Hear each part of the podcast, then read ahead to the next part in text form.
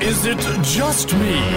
Or. Is birthday sex not all it's cracked up to be? Wouldn't know. Well, Is I mean, there is do people crack it up to be something? Do they? Yeah, birthday sex. There's always so much pressure on birthday sex. I there? hate. I hate it because I hate pressure of any sort. It's on my birthday. It's okay because I can sort of, you know, just do nothing and it's fine. But it's when it's your partner's birthday, there is an expectation for this to be mind blowing. Yeah. Birthday sex. It's a gift. This is your one day. Let me do everything I know. Lie down, babe. I'm about to ravish you. Yeah, and I very rarely ravish. or I, I, it's just not for me. I'm ha- if it's you know I love sex when it's spontaneous. I agree. Mm. I- If there's any sort of expectation or pressure around it, I think it sucks. Especially when everyone always asks newlyweds, "Oh, did you fuck on the night of the wedding?" or "Oh, did you have heaps of sex on the honeymoon?" Yeah. And even.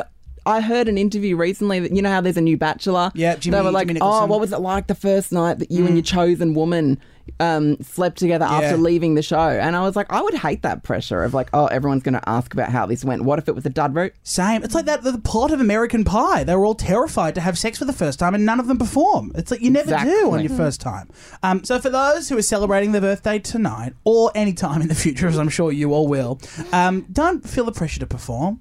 Just be you, relax, mm-hmm. and enjoy yourself. That's my message. Or if you are going to do it, make it spontaneous for the other person so it still to them doesn't feel like there's pressure. No, I agree. Is it just me? A podcast by a couple of Mitches. Make sure you've hit follow on your podcast app.